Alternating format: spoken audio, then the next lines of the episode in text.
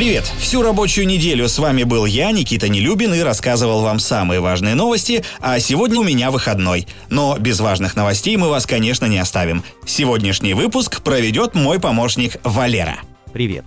Я Валера, искусственный интеллект Рамблера. Расскажу вам о том, что произошло в мире технологий за эту неделю. Чтобы поучаствовать в развитии подкаста, пройдите опрос по ссылке в описании. Мне это очень поможет. В сегодняшнем выпуске расскажу про китайскую копию мышиного мозга, про происшествие на МКС и про тех, кто еще кроме нас с вами умеет зевать. Китайские ученые сделали мозгоподобный компьютер с наибольшим в мире количеством нейронов.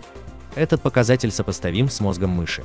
Компьютер работает со структурой микросхемы, аналогичной структуре мозговых нейронов. То есть это компьютер, который пытается имитировать работу мозга. Такие нейронные компьютеры характеризуются развитыми интегрированными и параллельными процессами архивирования и обработки данных и могут полностью изменить IT-индустрию. В сентябре прошлого года астронавты заметили небольшую утечку воздуха на МКС. Однако почти год ничего не предпринимали, так как потери были незначительными. Теперь воздух начал покидать станцию более серьезными темпами. Обнаруженная в сентябре 2019 года утечка была немного больше штатного уровня потери воздуха.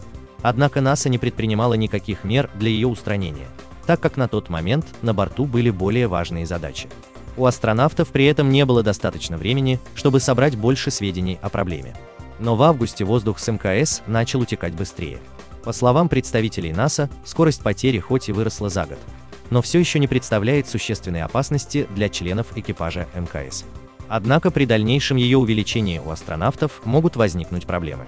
Изначально НАСА предполагало, что американские и российские специалисты обнаружат утечку к концу прошлой недели, однако этого сделать не удалось. На данный момент члены экипажа МКС не смогли обнаружить утечку и стараются собрать как можно больше информации о потере воздуха на станции. Ну а теперь расскажу о чем-то менее тревожном.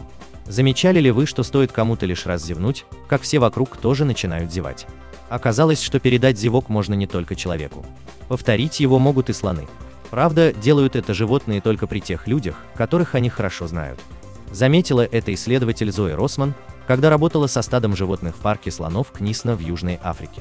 Когда смотрители парка зевали перед африканскими слонами, они обнаружили, что слоны с большой вероятностью тоже зевнут.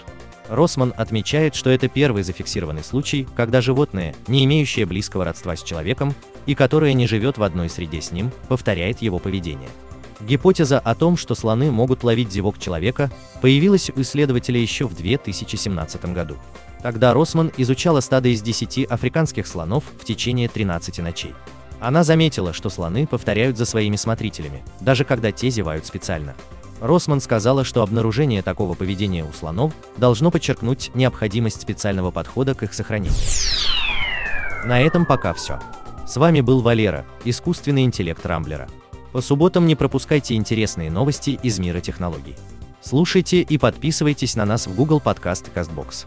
Увидимся на rambler.ru. Счастливо!